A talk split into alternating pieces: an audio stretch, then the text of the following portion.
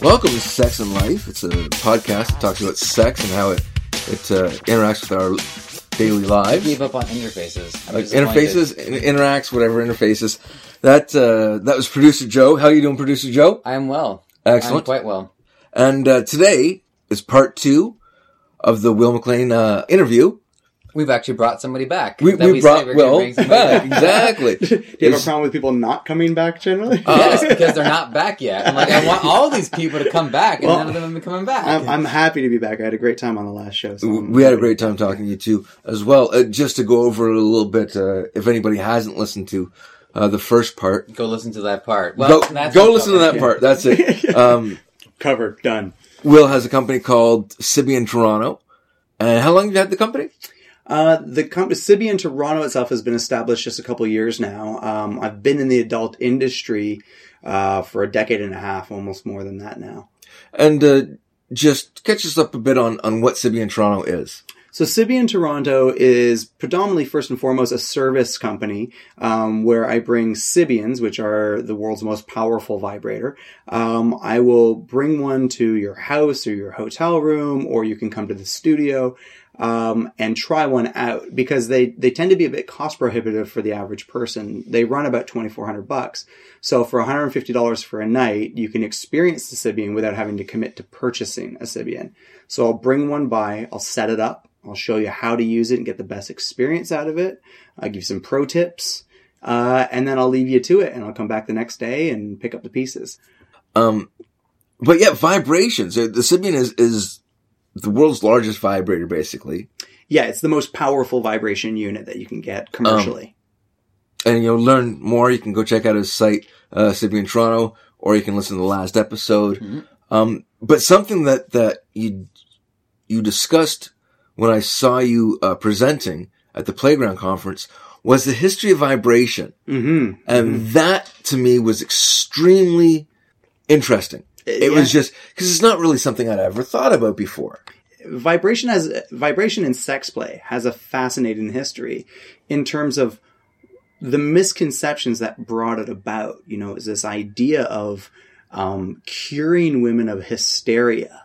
You know, the term that is like colloquially used today to describe when someone is crazy is rooted and steeped in this massive history of misogyny and patriarchy and um, medical misconceptions and and cruelty um, and sort of the ignorance of men Yeah. you know and and and it's it's interesting that the ignorance of men has brought about this revolution of sexuality for women um, in the, in the most um, in the most uh, unsuspected way.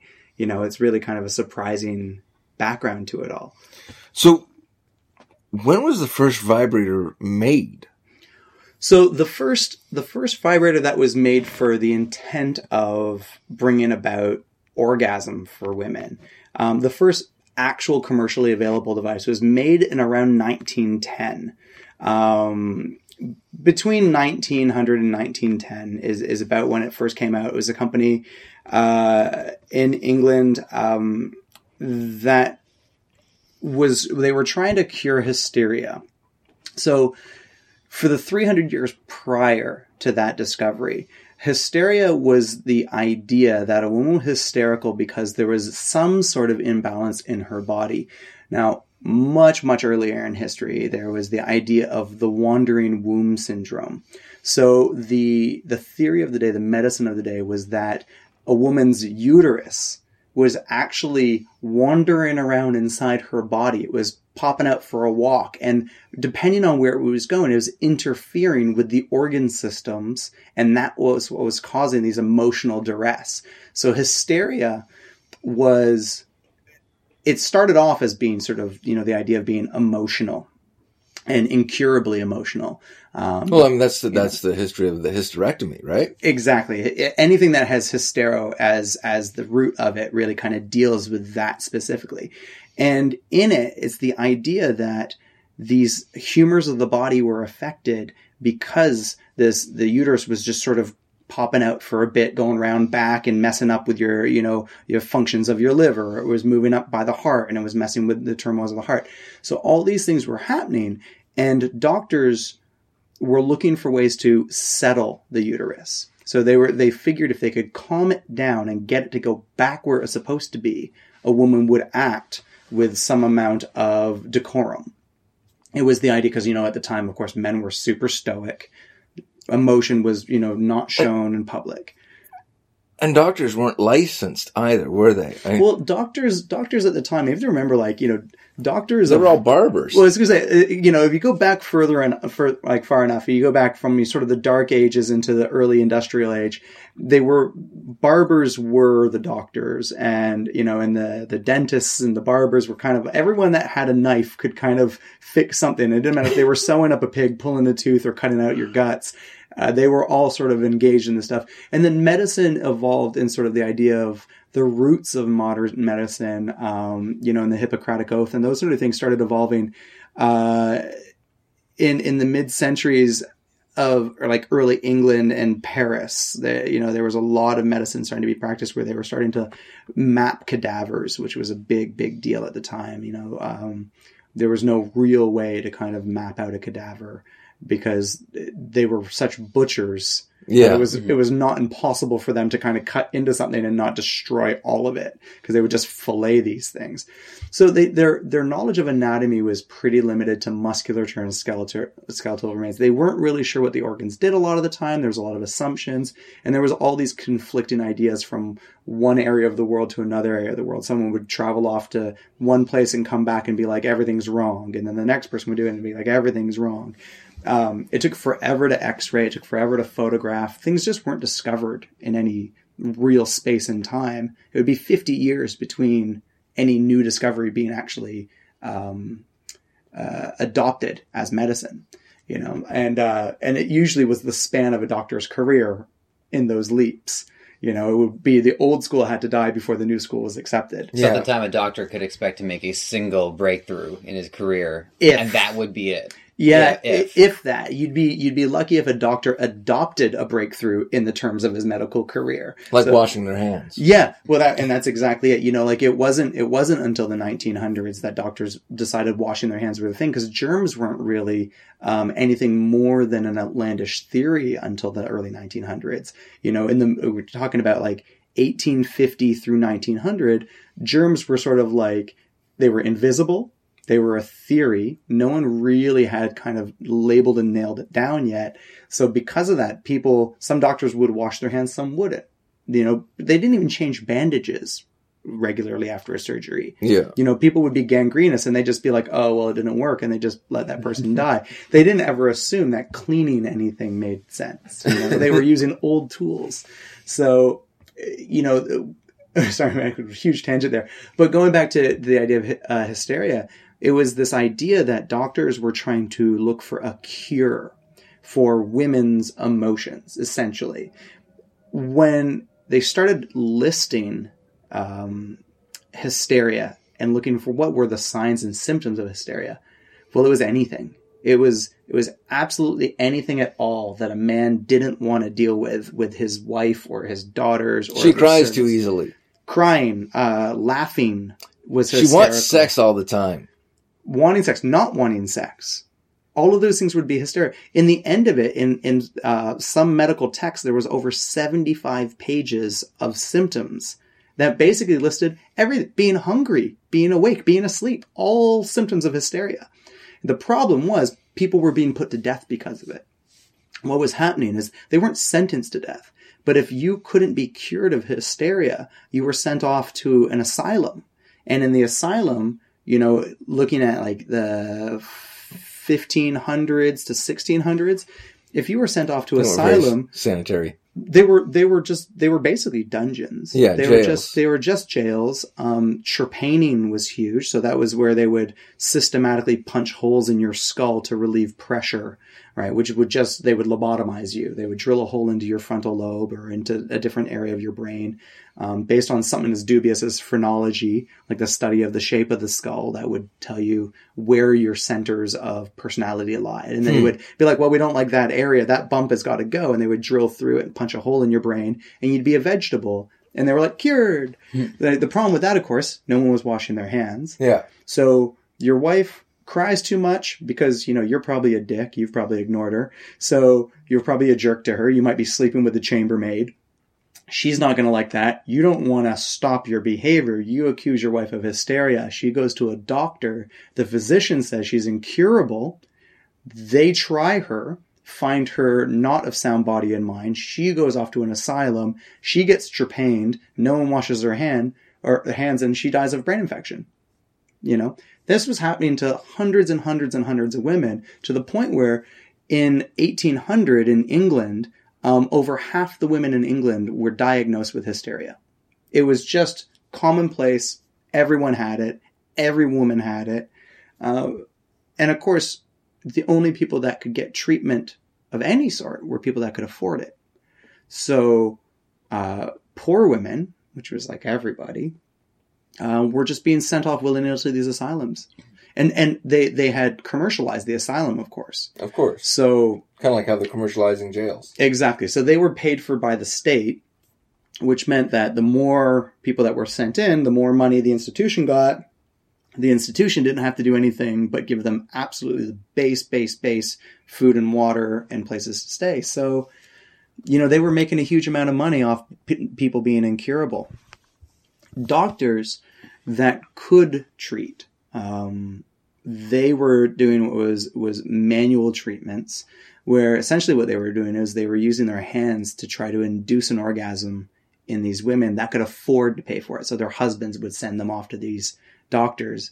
These doc- doctors would use uh, a, a a combination of different mineral and massage oils. Uh, usually mineral oil mixed with like lavender, different things that smell nice, that sort of thing. Um, uh, antispasmodics, and uh, they would massage the vulva um, by hand in these sort of operating theaters, and they were like, you know, you think like sort of Victorian era corsets and bustles and dresses and gowns. You know, no one saw anybody naked at the time. They would be ushered into these beautiful, beautiful Edwardian Victorian homes. They would sit up with their feet in stirrups with a curtain in front of them. And there's like, you know, lush velvety curtains. And these doctors would come in and roll up their sleeves, warm up their hands with oil, and then reach through the curtain and not look because they weren't allowed to look because that would be indecent. So they wouldn't look and they would reach through and they would just sort of fumble about in there trying to induce what they referred to as a paroxysm. And a paroxysm was a paralytic fit uh, that would settle the uterus back into place. Now, of course, the women were told they're not to feel pleasure from this. Right? That would be indecent. Women at the time, the medicine of the day dictated that women couldn't feel pleasure from any sort of genital touch unless it was by their husband's penis. Right? Which we know today to be medical fact and true. um, w- women at the time couldn't couldn't have an orgasm. It wasn't medically possible. That was that was something that just didn't happen. It's, it's Um, a myth. It was a myth. The- There was the myth of the female orgasm. They could be given pleasure by their husband's penis, only by their husband's penis. Um, and the penis was the only thing that was able to complete them and kind of complete this, like sort of close that circuit for them. Um, so these doctors weren't doing anything indecent because they weren't bringing the woman to orgasm. They were giving her a paroxysm, which was inducing this sort of spasm that would settle their body and cool their humors, and then everything would sort of settle down. And they would be, now the beauty of that being, of course, is that it was something that didn't cure them. They'd have to come back for treatment regularly. And if you'd found the doctor that could do it, you know, a youthful, vigorous doctor with strong hands and some amount of like stamina, they would go through. Now, of course, the failure rate was enormous, Mhm. you know, but the, it was never the doctor's fault. So Of course not. if he couldn't induce paroxysm, it was her fault. And then we go back to the hysterical trials, back to the asylum. So doctors that could induce paroxysm fairly consistently were very highly valued, highly sought. Um, the thing is, these guys hated it. These doctors hated it. They didn't enjoy their job. They looked at it as like the most tedious of treatments. It was the most physically laborious treatment that they could perform. Take anywhere from like, you know, five minutes to 30 to 40 minutes of just massage. And, um, you know, as I'm sure we all kind of knew, discovering our sexuality as teens, it's not just like a one button press all kind of thing. So they were they were blindly fumbling about for an hour at a time, and if she didn't sort of fake her orgasm, she didn't fake an, a paroxysm, she was on the chopping block. So it was this back and forth of the whole deal. There are some vibrators that you see in, in uh, like healthcare stores, and they're labeled as uh, uh, muscle massagers. Mm-hmm. Different like personal massagers, right? Yeah. I think you know uh, any of your listeners that are that are old enough to remember catalogs, like the actual physical catalogs. Um, you know, Sears, Hudson's Bay, Consumers Distributing, Consumers Consumer distributing. Distributing, Consumers Distributing had the personal massager, and it was like sort of this candle shaped, um, smooth plastic, hard, hard, smooth plastic, off white, tapered at the end, screw bottom with a fluted base, and you would drop in a bunch of like usually I think they was C cell batteries. Um, they were they were the larger cylindrical batteries. You drop like two or three of those into the tube, screw the end down, and when you turned the end, it would turn the vibrator on. And it was the most simple of devices. Now that device was created in the 1970s. Um, the Hitachi Magic Wand, the ubiquitous original Magic Wand, was created in 1968, right? And now all these products were they were made under the auspice of personal body massage. Like they were kind of labeled under this umbrella Tom of personal massagers, and that kind of follows suit from where we were coming from. In 1910, um, when the first Hamilton Beach vibrator was commercially marketed, it was to cure hysteria at home or for physicians. They were incredibly expensive. The units before these ones that weren't commercially available, that were only available to doctors, um, for the first 10 years that they were kind of discovered from 1888 to um, loosely to about you know 1910 1905 um, they were two man steam powered like or giant electrical. They were they were often in over 40 pounds two man sort of operated machines. There's this this steam engine vibrator on uh, Boston Legal once, and it was the funniest thing because you had to pour a little bit of water in and wait for it to warm up and warm up and and then it went and it sort was of chugs along kind of chugged Yeah. along. It was really funny to watch. they they you know it's it's probably it's not far off from a lot of the original designs like a lot of the original designs were either um, sort of thrusting machines or these like really really vigorous heavy loud um, they would pour out a ton of heat. They would shut down the electricity in your house. Like they would blow circuits if they were plug-in models. Um, you have to remember too at the time not all the homes had electricity. Um, the ones that did it was like really old knob and tube wiring sometimes they could they could take a certain load of, of electrical voltage some of them couldn't there wasn't a standardized voltage so it was sort of whatever it could draw Yeah. it would just melt down machinery or melt down the wire in your house like vibrators were causing house fires people were people were like you know people were turning these things on and like melting their walls wow. right? And so the the Hamilton Beach units were sort of more controlled and commercially available. Um, only you know lords and ladies and the the elite would have them in their home, but men were sort of under. They, they were sort of operating on the facade of this. This was a medical device Yeah. you know um, and that's sort of how it was commercially set out they were the adverts for these devices these personal massagers was you know they were sort of like you know sick of having to go see your doctor for your treatment um, stay youthful and um, rosy cheeked and all these all the photos and advertising would be these these um, pictures of these vic- very very delicate Victorian women holding these vibrators to their faces, you know, and they were. I think men were often uh, convinced that these these devices would be held to your cheeks to get that rosy glow. So a woman would go into her boudoir and hold this thing against her face to warm her cheeks, and that's how they were they would stay youthful looking. You know.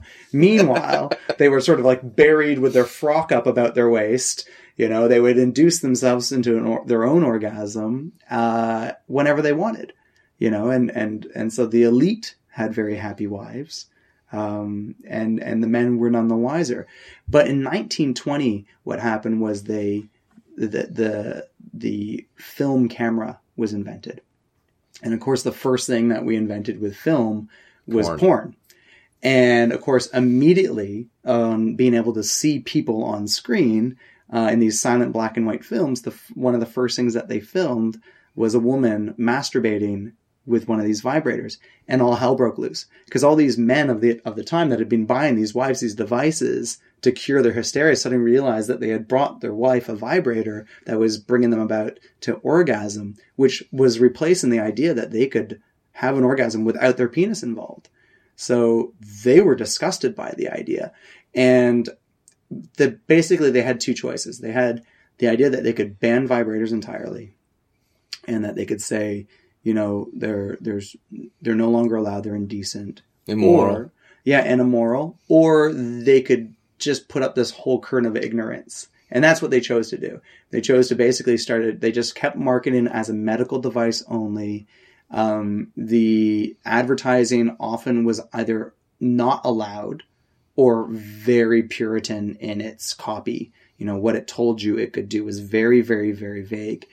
All the women knew what was going on. They all talked amongst themselves in their drawing rooms and Yeah. quarters. You know, they were like, "Oh, you have to try this new model. It's outstanding." it keeps me so rosy cheeked and youthful. Um, don't tell your husband, you know, get some money, go buy one, order one, what have you. But, um, you know, they were, they were still buying them and men were still buying them, but it was sort of this willful ignorance as to why they were buying them. And they sort of ignored, uh, the indecency of it because I imagine there is, there is, you know, as, as the industrial age wore on, um, women's roles were changing. You know, the suffragette movement picked up steam, uh, quite literally. Like it was, it was moving through um, a lot of the metropolitans. You know, women's rights, uh, women's leagues and chapters uh, for white rights were coming up, and all of those things were starting to bring women to the forefront, where men were more and more hesitant to argue with these ladies groups. You know, a lot of the men of the day were bachelors and then married into families. Uh, to marry into a certain family often meant marrying into an educated family. A lot of the educated young women at the time were becoming more and more versed in feminism and women's rights.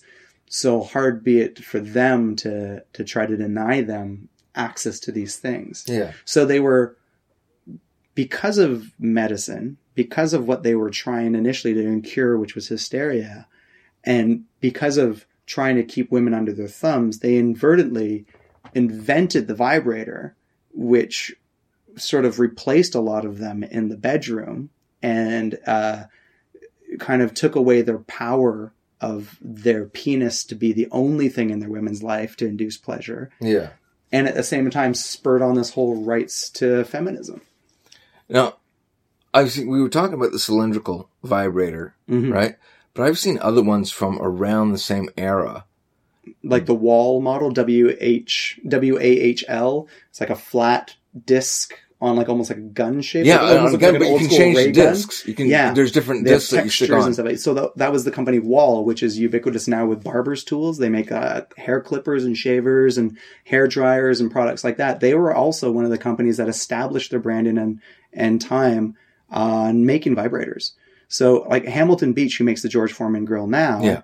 um, Love that grill. that it's a great grill. Yeah. It's a great, grill. but they got their start by making vibrators. Huh. That's that's how they were making appliances. You know, vibrators um, were at one point more common than the clothes iron. You know, it was like it was sort of vibrators, clothes iron, washing machines. Wow. That was sort of home appliances. Yeah. the evolution of, and these companies that sort of started doing one thing started making several things because they would have tool and die that could do it. Well, it makes sense though because it's vibrator. What did you say after that? Vibrator or something? Clothes iron, Clothes iron Yeah. and the washing machine. Yeah. It's. I find vibrators are very necessary in any home I live They're in. they're they're a, a necessary home A appliance. necessary are- home appliance. I get one in the house before a TV. That's for sure. they're, they're- they're way more entertaining. It's the idea to um this idea that these the companies were making these things because they knew they were selling. They were kind of you know everyone had to pretend that they weren't making them for what they were made for. But these companies that are out today, um, a lot of them made their mark or, or started getting their funding and started to kind of establish their presence in a in a commercial electronics market by making these devices. Hmm. You know, because they were selling, they were selling consistently. So is there a Sony vibrator? You know what? I don't think there is. I don't know that there is. I have. I don't know that I've seen one. Come on, Sony, through, step up. maybe through a Well, Sony Sony's subsidiary. uh, they're they've always been a media company. yeah. Everything they do ties into media: computers, televisions, games. So in 1968, when Hitachi developed the Magic Wand, they they kind of did it knowing slash not knowing what it was going to be used for. Yeah. It was legitimately a wand vibrator for sore muscles. You know, um, that's what they had engineered it for. Like you can put a ton of pressure on that thing, so they were they were meant to really relieve sore muscles. Um, when it kind of got back to them what they were being used for, they were okay with it for a while until it was started again in the leap forward in porn in the 70s um, and then you know it, with with uh, video cassettes and vhs porn and betamax and all of that uh, it started they started to really recognize why it was the most popular home device that they had and so they were actually going to stop making them Really? yeah, they were actually they Hitachi wanted to to remove themselves from that market entirely because they're a company of propriety. They really are a family name company. So they kind of wanted to drop it entirely. A company called Vibramax, uh, is it Vibramax or Vibratex? I'd have to check it out. But uh, another company uh, bought the rights to distribute it. So Hitachi took their name off the product, still manufactures it, sells it to this other company, and that company now distributes it. And so now it's called the original Magic Wand. It's a Hitachi Magic Wand. Yeah. And there's there's almost no difference between the model that was made in 1968 to the model of today. There's a little label difference. That's pretty much it. Otherwise, it's exactly the same. Um, but but that company, it was it was that idea of they wanted to remove themselves from it, but it still makes the money. So they didn't want to drop it entirely. So now they just have the distribution rights allotted to somebody else that goes and takes care of it for them. Yeah. That's pretty clever to do, though. I mean, I, a lot of other companies have done that. It's such a weird uh, question for a company to ask themselves. We're making money doing this. This is Mhm. why we do this. But yeah, so that's that is the best workaround. Well, there was this whole thing with Jap- with Japan. Um, what happened in, in Japan was when the sex toy revolution started um, in the mid '70s. You know, up until that point, it had been mostly American companies. Um, there's a company in Niagara Falls that was manufacturing vibrating devices. Um, again, sort of not really saying what they were. Um, there was a couple American companies like, and you know, companies like Wahl, Hamilton Beach. All these companies were making these vibrating devices, and everyone was sort of like, just sort of happy to go along with it. Uh, and then there was a ruling in in I think it was 1970 in Texas, and it was sort of like an anti-porn legislation, anti. Um, it was a whole morality ruling where they they you couldn't advertise sex toys anymore. Um, you couldn't sell them in certain states. There was a whole ban across America on certain products. They really tried to pull them out, and of course, the states that could sell them, people were traveling to California to get them. Companies had to start really relocating. The Japanese jumped on that. And in the mid 70s, they really started marketing and making their own sex toys. And in the mid 80s and around 84 to 86, the rabbit was invented in Japan. The Now, the, famous rabbit. the famous rabbit. And now the thing, like, there are some iconic vibrators, right? The Hitachi Magic Wand is a, is an iconic vibrator. The the rabbit is a, a iconic vibrator. Um, some of the new products are starting to make their names. Sybian, uh, which has been around for you know over two decades. the uh, the We-Vibe. The We-Vibe, which is you know is, is amazing, Like, amazing. only product. about five years old, right? It's not very old. Yeah, I, I I'd have to look at the original release date for their first one, but it's changed enormously. Um, it's become a, like it's one of the, the best selling couples vibrators out there. You know, so and the thing too, the market on that is now like you know ads in normal beauty magazines and write ups in Oprah, and you know people talk about it.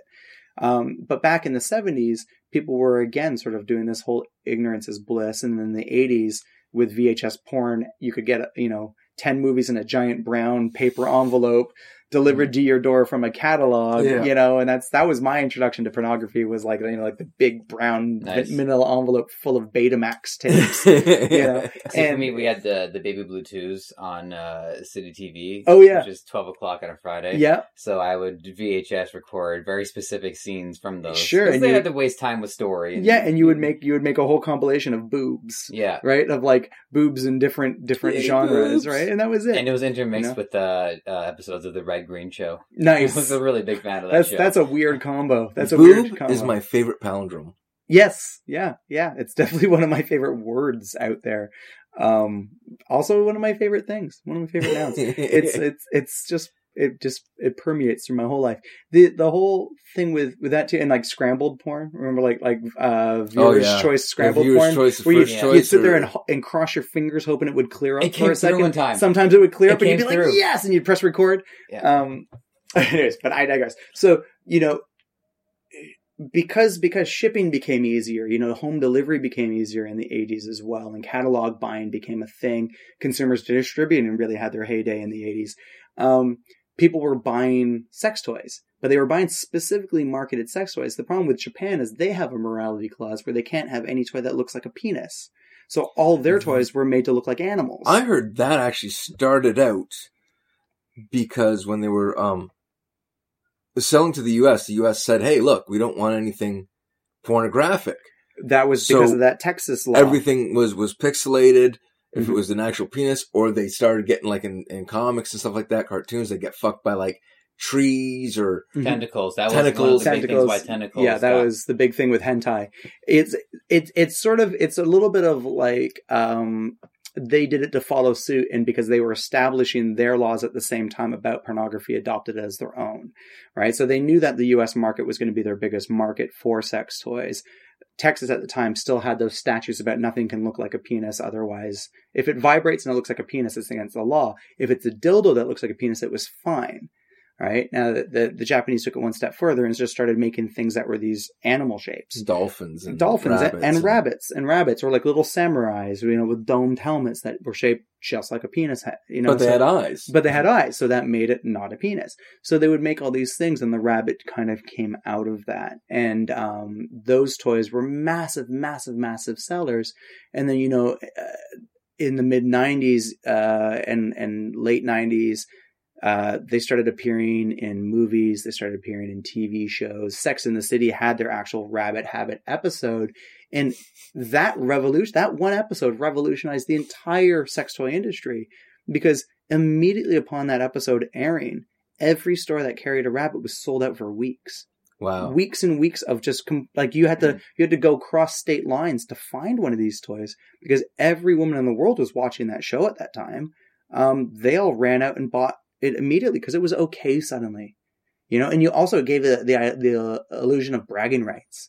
You know these these women that everyone had a character on the show they could kind of relate to yeah. um, you know that each one had their sort of own pathos and and and identity and you could kind of be like oh yeah i'm more samantha than i am charlotte blah blah blah hooking up with Mr. Big. Was yeah, it right? Was it yeah, wrong? it was okay you know all these things it, it kind of it, it, the show was as ridiculous the show got it was revolutionary in terms of uh, women being able and owning their sexuality in a way that didn't involve men as the core focus of their conversation in the sense that they were doing it for the men so much as they were the men were props to establish their own sexual personalities right? And the, in that show men really were props. And so just like the sex toy it was okay to kind of talk about that and own that. So suddenly women weren't embarrassed to walk into adult stores which were primarily aimed at men. Like they were mostly shady video stores you know that you could get some dildos and butt plugs and stuff on the Yeah. wall buy the the VHS cassettes where you could rent them.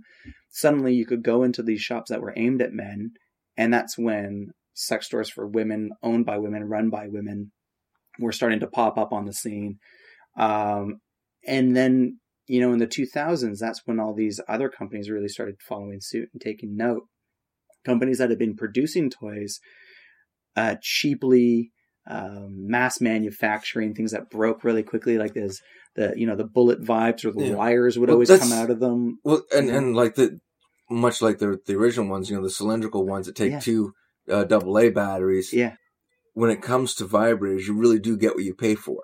Absolutely. Absolutely. It's almost like a dollar per minute value of a lot of them. Like they really are. If you spend 30 bucks on a vibrator, you can plan to get only a couple months out of it. And then sort of It's it. going to burn out. It's yeah. going to burn out. The motor's going to burn out, or the wiring, the soldering is going to be super cheap. They're going to be impossible to keep clean. I have a, a fun factory Mhm. that is, I believe, completely waterproof. Uh, it comes with its own charging stand, so you don't have to worry about batteries. Mhm. I've had it for, I want to say about seven years. German engineering.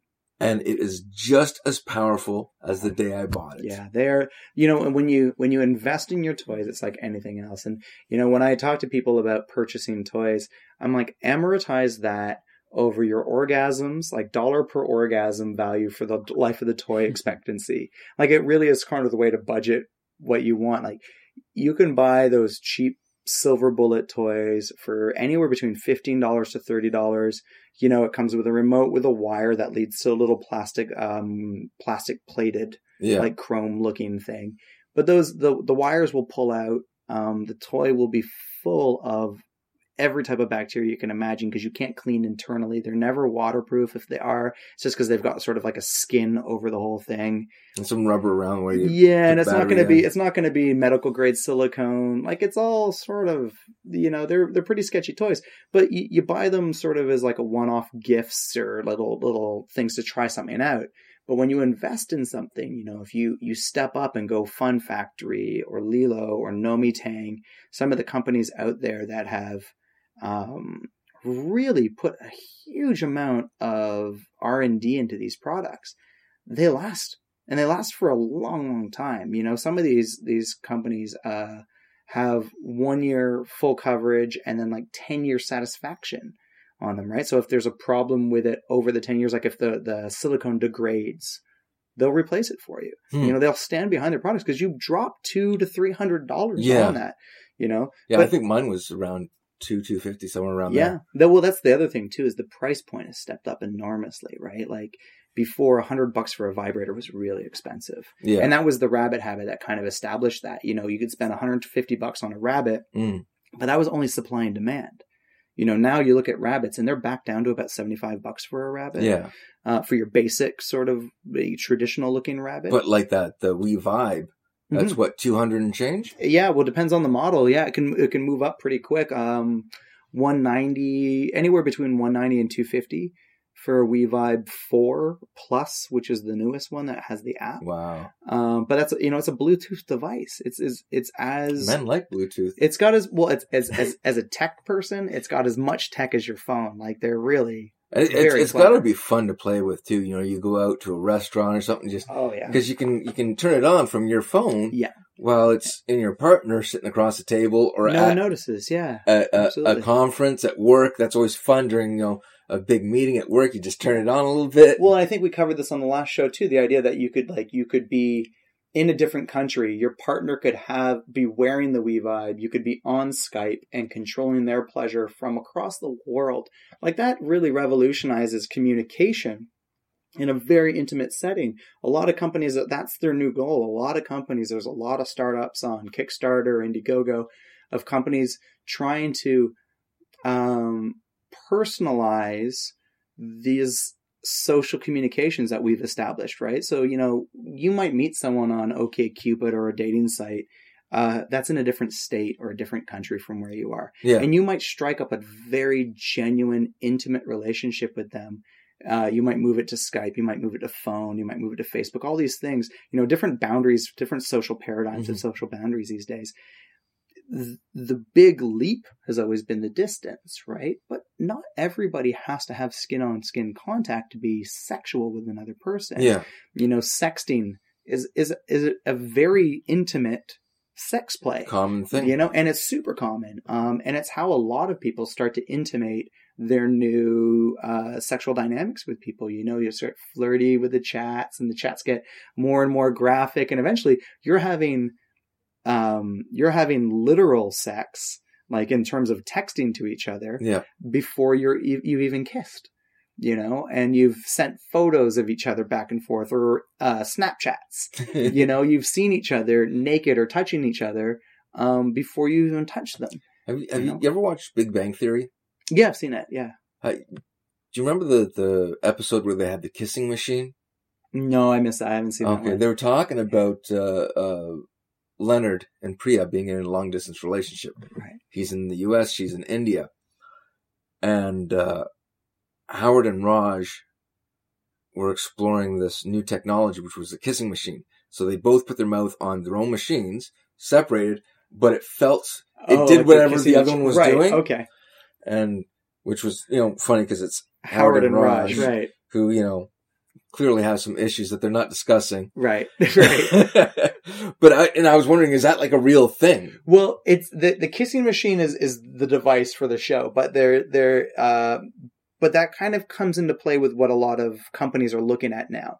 So any sort of sort of touch sensor based technology, there are companies out there um, where one person has an insertable, one person has a receptacle, and so you know you can put the receptacle on your penis, and as you thrust, that communicates with the device on the other end, and that device is thrusting at the same rhythm, same pace, same sort of So I can disappoint on an international scale. So now you can disappoint across the world, you know. But what's interesting about those products is that you could be, you could be, um, you know. So let's say like um, binary male has this receptacle. Uh, binary females could have the other end of that device, right? The penetrative part of that device. But that doesn't mean you have to have a matching set with a partner yeah, it means that you could communicate with anybody out there that has it. So now you can have almost like a glory hole experience, like an anonymous experience with somebody across the globe that just has that. So you would just, you would type in your access code, pass, it would hook up to the Wi-Fi. They would be like, you know, who's out there on the, in the chat rooms. Sounds you're like, like- back in the day when I would troll uh, ICQ. Yeah. And it's sort of like, it goes back to those like sort of chat room ideas of like, who wants to have some, you know, sexting going on here, you know? which And- itself is really blown up too, right? I mean, you used to have things like ICQ where you could randomly maybe find someone, and now there's It's- Grindr. well there's it, it's even just like you know it, it, it goes so quickly like Grindr's Grindr's almost like the precursor just to anonymous meetups right but you know you get online and there's um uh what's the the one where it randomly selects a video Oh, uh, Omegle? yeah Omegle's one of them for sure and there's there's a couple other ones as well and it's this idea where you you you know you're online with your webcam and it just randomly brings up somebody on the other end and you kind of just you just skip through until you find someone who's you know sort of like half under their covers and you're like oh here we go That's that's what I did with And it's just- ICQ. it's just dicks dicks dicks dicks dicks dicks dicks but it's it's out there and um the next stage of that is that everybody would sort of have some something of these devices one end of either end of these devices and it doesn't mean that both people can't just have receptacles and that that's going to communicate too I've seen a lot of artwork lately, and a lot of people Yeah. speaking out against the fact that people becoming so attached to their devices and their phones is hurting the way people connect with one another. Mhm. But it's it almost feels like it's a halfway point. Like we can actually significantly improve how connected we can get with one another, but we haven't quite gotten to that point yet. So we're in kind of Yeah. the the flux between this is, we can't fully justify it Mhm. it's still better to actually connect in person.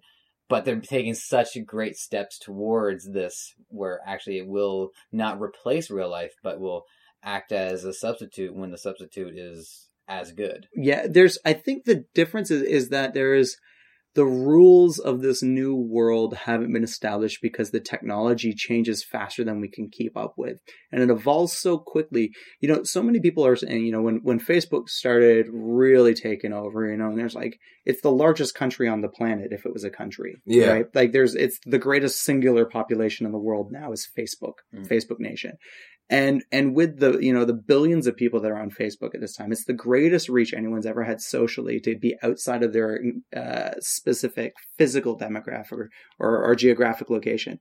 So you know, I have friends in different countries that I've never met in person that I have great conversation with.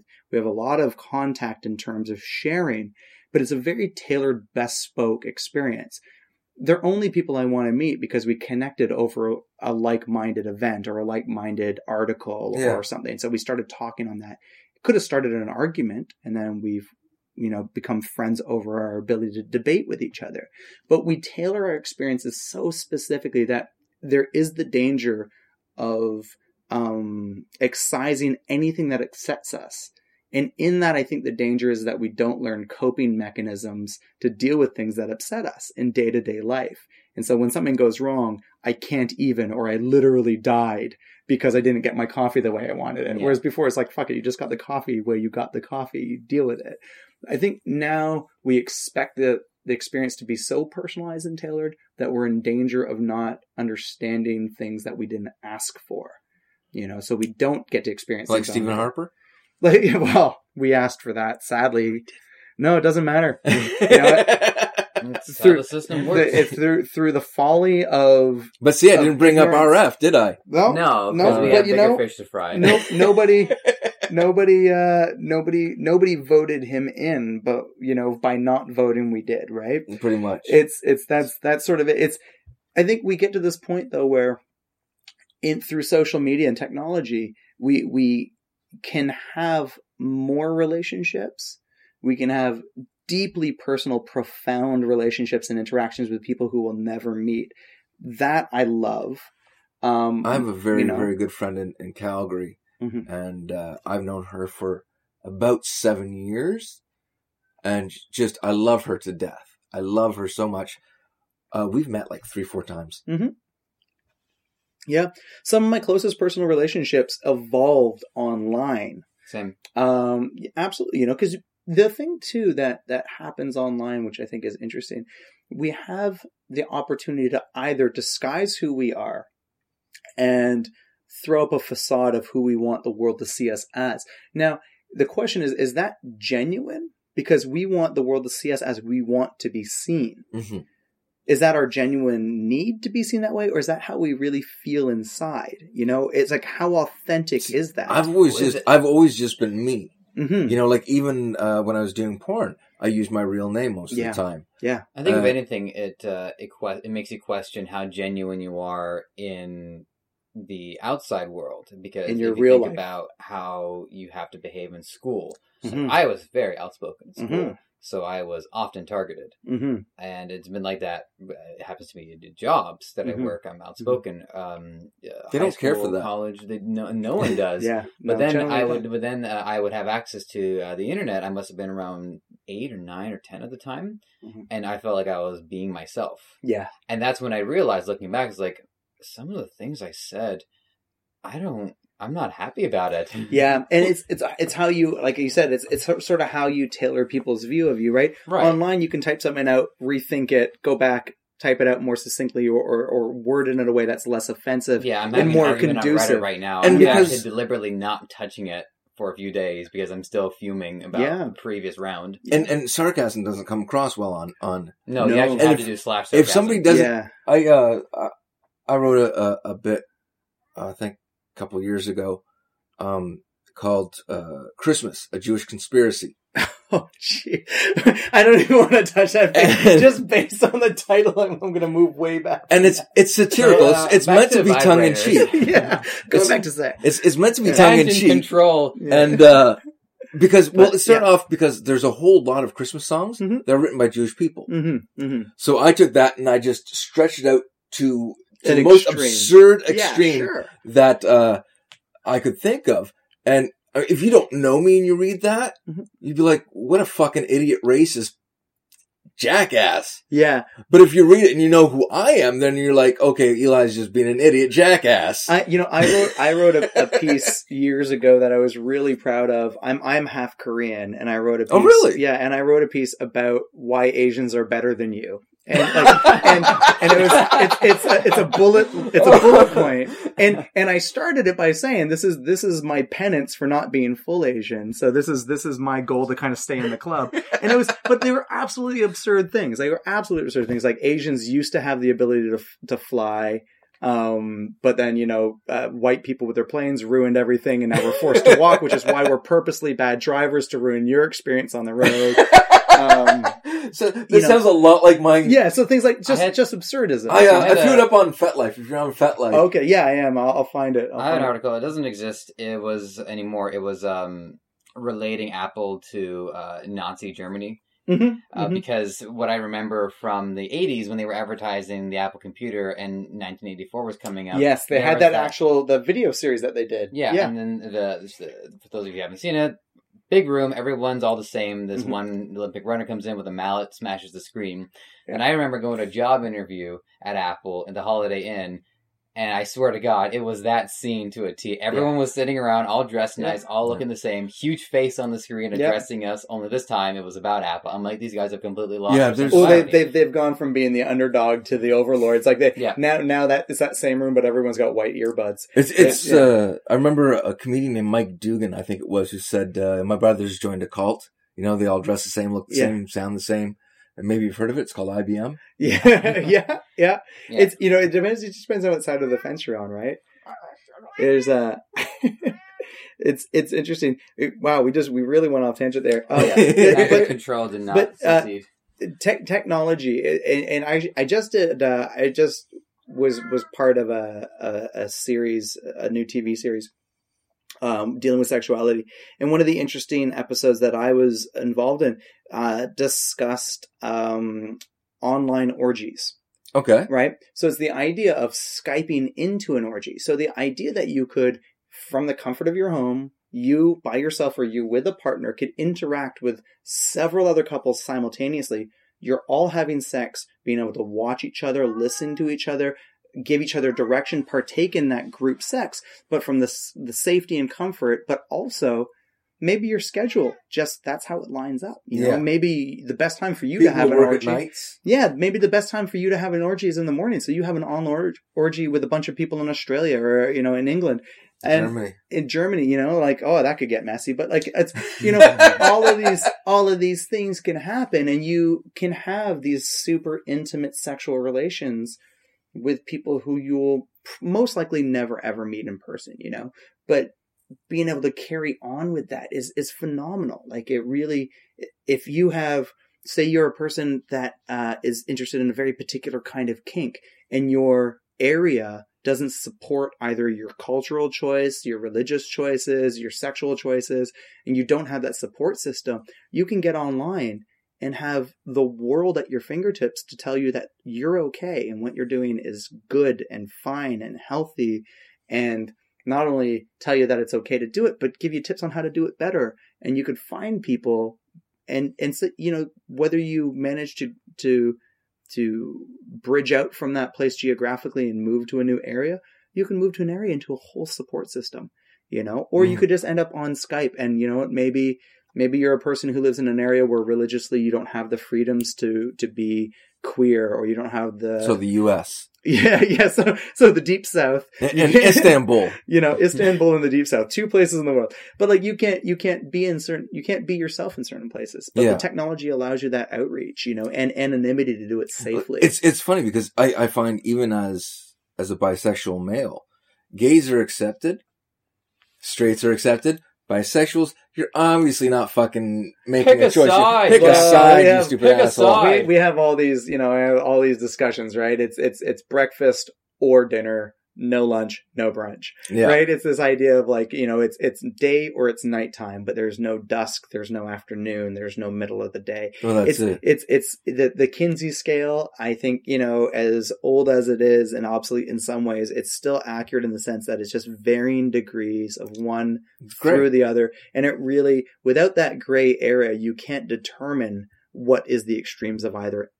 Anyways, right? Yeah. Like you, if you don't know what's gray, you don't know what's black and white. Yeah. You don't. There's no juxtaposition and reference for it, right? If you can't be, if there aren't those people that are in the middle of the road, where is your balance point? Like, where is the fulcrum Yeah. between gay or straight? Yeah. There has to be a middle ground somewhere just by nature of having two defined points. There has to be a center point. Yeah. Right. So anyone that argues that you can't have one and can't have the other simultaneously doesn't understand the laws of physics. There, there just, there needs to be a fulcrum for that balance. Yeah. You know, and I think as the population of people that are out grows, there's going to be more and more fluid sexuality.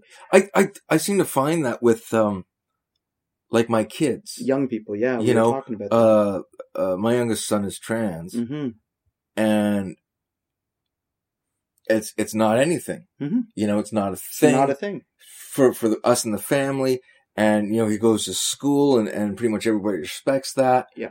And it's, uh, I mean, Such a glorious time for him to be a kid. it really it, You know. it is, and and and I I really could not want a better environment for him to to grow into himself. yeah. You know what I'm saying? Well, and there's there's a beauty to it happening um, in celebrity as well. Uh, uh, uh, Angelina Jolie and Brad Pitt's kid. I, I think it's I think it, Shiloh. I, I, Maybe. Shiloh is the name of the kid. Wants to be called John now.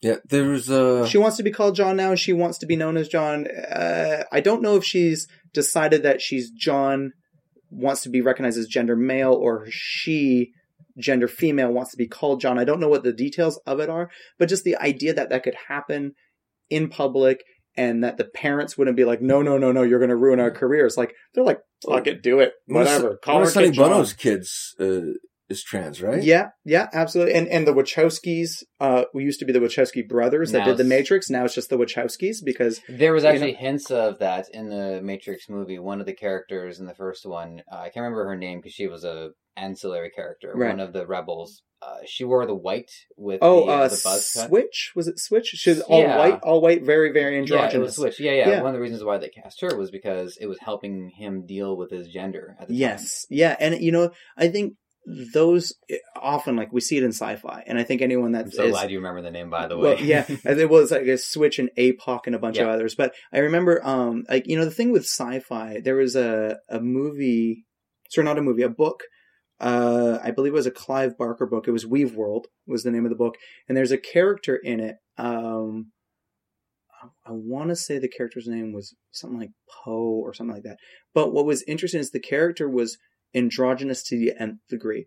It there was zero gender and the character's nature was fluid in that the character intuitively understood what you were attracted to and became that. So like Um, a chameleon of sorts. Yeah, but it but the character wouldn't become gender female or gender male. Just the surface of the character wherever you had contact would change to whatever you wanted whatever you were feeling. Yeah. If you wanted to feel muscles, the muscles would appear. If you wanted to feel long hair, the hair would appear. Huh. But it it would never really decide on this or the other. It was just fluid For in its moment. nature. Yeah. And its nature was that, that it was absolutely fluid and would never define itself. Huh. It defined itself. The nature of the character was to be it, its its purpose was to exist in whatever state it existed in the moment. And it, it's you know in science fiction we see that. We see that with androids that are neither like they're non-gender specific androids. We see robots that are non-gender you know r2d2 male female like does it matter C3PO. Oh Probably male. Oh, come on. So, C3PO, come on. No, it's like, it, it is like C3PO is, you know, part of the comic of, the comedy of C3PO is that he's such a dandy, Yeah. Yeah. right? He's like this, such a fet dandy character, you know? Yeah, when you Um, can design a ro- uh, you can design a robot. Yeah. Someone deliberately gave it that. Yeah, absolutely. You know, but there's in science fiction we see that a lot. I think in science fiction we see um, the exploration of genders in non-specific roles or exploration of the roles. You know, in Star Trek, um, in the Deep Space Nine uh, series, there was an enormous exploration of women's rights through the Ferengi species of the the you know these. I'm going to really nerd out here, but on Ferenginar, you know they couldn't they couldn't women couldn't be clothed, they couldn't be in public, they couldn't do business, and by the end of that series, one of the matrix of the family basically becomes like the most powerful person in their society and drives the whole change of sex in their society. And one of the most bigoted um, misogynist characters in the whole show becomes one of the greatest proponents of women's rights Hmm. because his mother becomes the head of this new thing. He was And he sort of ran the store? Yeah, exactly. So Quark, who who ran Yeah. the bar, so he, you know, he starts off like he's in the beginning of the show. He's despicable in the way he treats female characters. He's like, "You're lucky I get let you wear clothes in public. You're don't ask for a raise. You're lucky you even have a job. You're only Yeah. good for one thing." And by the end of it, he's like, "Don't tell my mother what to do. She can do what she wants. She's you know she's a powerful woman." It's only in sci-fi can you explore that because you can't explore that in modern day dramas, modern day comedies in the same way because you're held to these conventions and standards. Whereas you can create worlds in sci-fi where you can travel forward in time where the problem's been solved. And they can really kind of shine a light on it and say, we don't deal with race. Why are you guys so stuck on race? We're a way more evolved species. And they're not pointing at one country or one population or one human race. They, as a alien race, are like, you guys are so archaic. We don't deal with black or white. Like, you know, it's not a thing. Hmm. It's not even a thing. You guys are, are Stone Age compared to us. And it really holds that mirror up well. Now, The last thing uh, I want to get into, uh, hopefully we have time for it. Um, how do vibrators make me a better singer? Oh, right. Like, Okay. should, should I go to karaoke with a vibrator?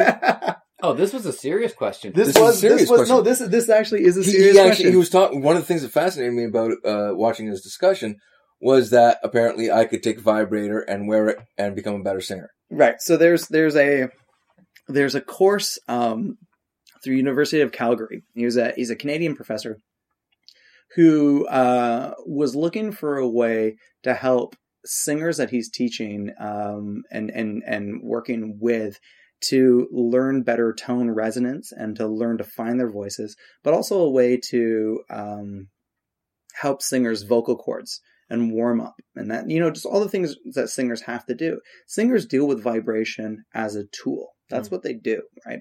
Um, it's it's about manipulating your vocal structure and controlling your breath and speed of breath and palate and glottal palate in a way that allows you to create a very specific note what this professor did is he took um, he took uh, it's specifically the LELO Siri model um, which resonates at 110 hertz. So the human voice, on generally speaking, uh, human air and human voice works best from 100 hertz range to 150 hertz range. So what ends up happening is this vibrator works right in that tone. It works right in that that sort of resonance, and they. What, what this teacher would do is he would have you hold it to specific spots on your throat or on your forehead, the crown of your head, and you would feel that resonance through the bone conduction of your skull or through di- directly through your throat. And what it would do is it would vibrate the note that you were singing in a way that allowed you to hear sort of a quarter tone above and a quarter tone below the note you were singing and Hmm. find your pitch very quickly. But also, um, and this is sort of hard to demonstrate on on through through radio, but you, when you sing, you can sing in sort of different parts of your head. You can Mhm. sing from your chest voice, from your head voice. You can sing very nasally. You can sing in the crown of your head.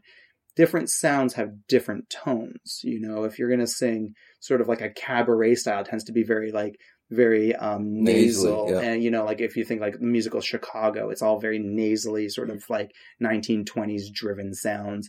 Um, opera tends to be very high up inside, sort of in the skull. You lift those notes and you sort of send them soaring out there.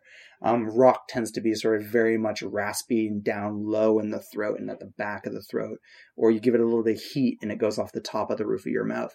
So this this device, when you hold it to the spaces that you want to direct the sound, it gives you a target to aim your note at, Hmm. and you sing into it, and you match the resonance and it actually it, it remarkably improves your singing. It's actually it's it's kind of a profound system because by by vibrating the skull in that space you have a target and you have a frequency that when your eardrums hear it you can match that vibration right? So the, the note that you're creating matches the vibration of the toy.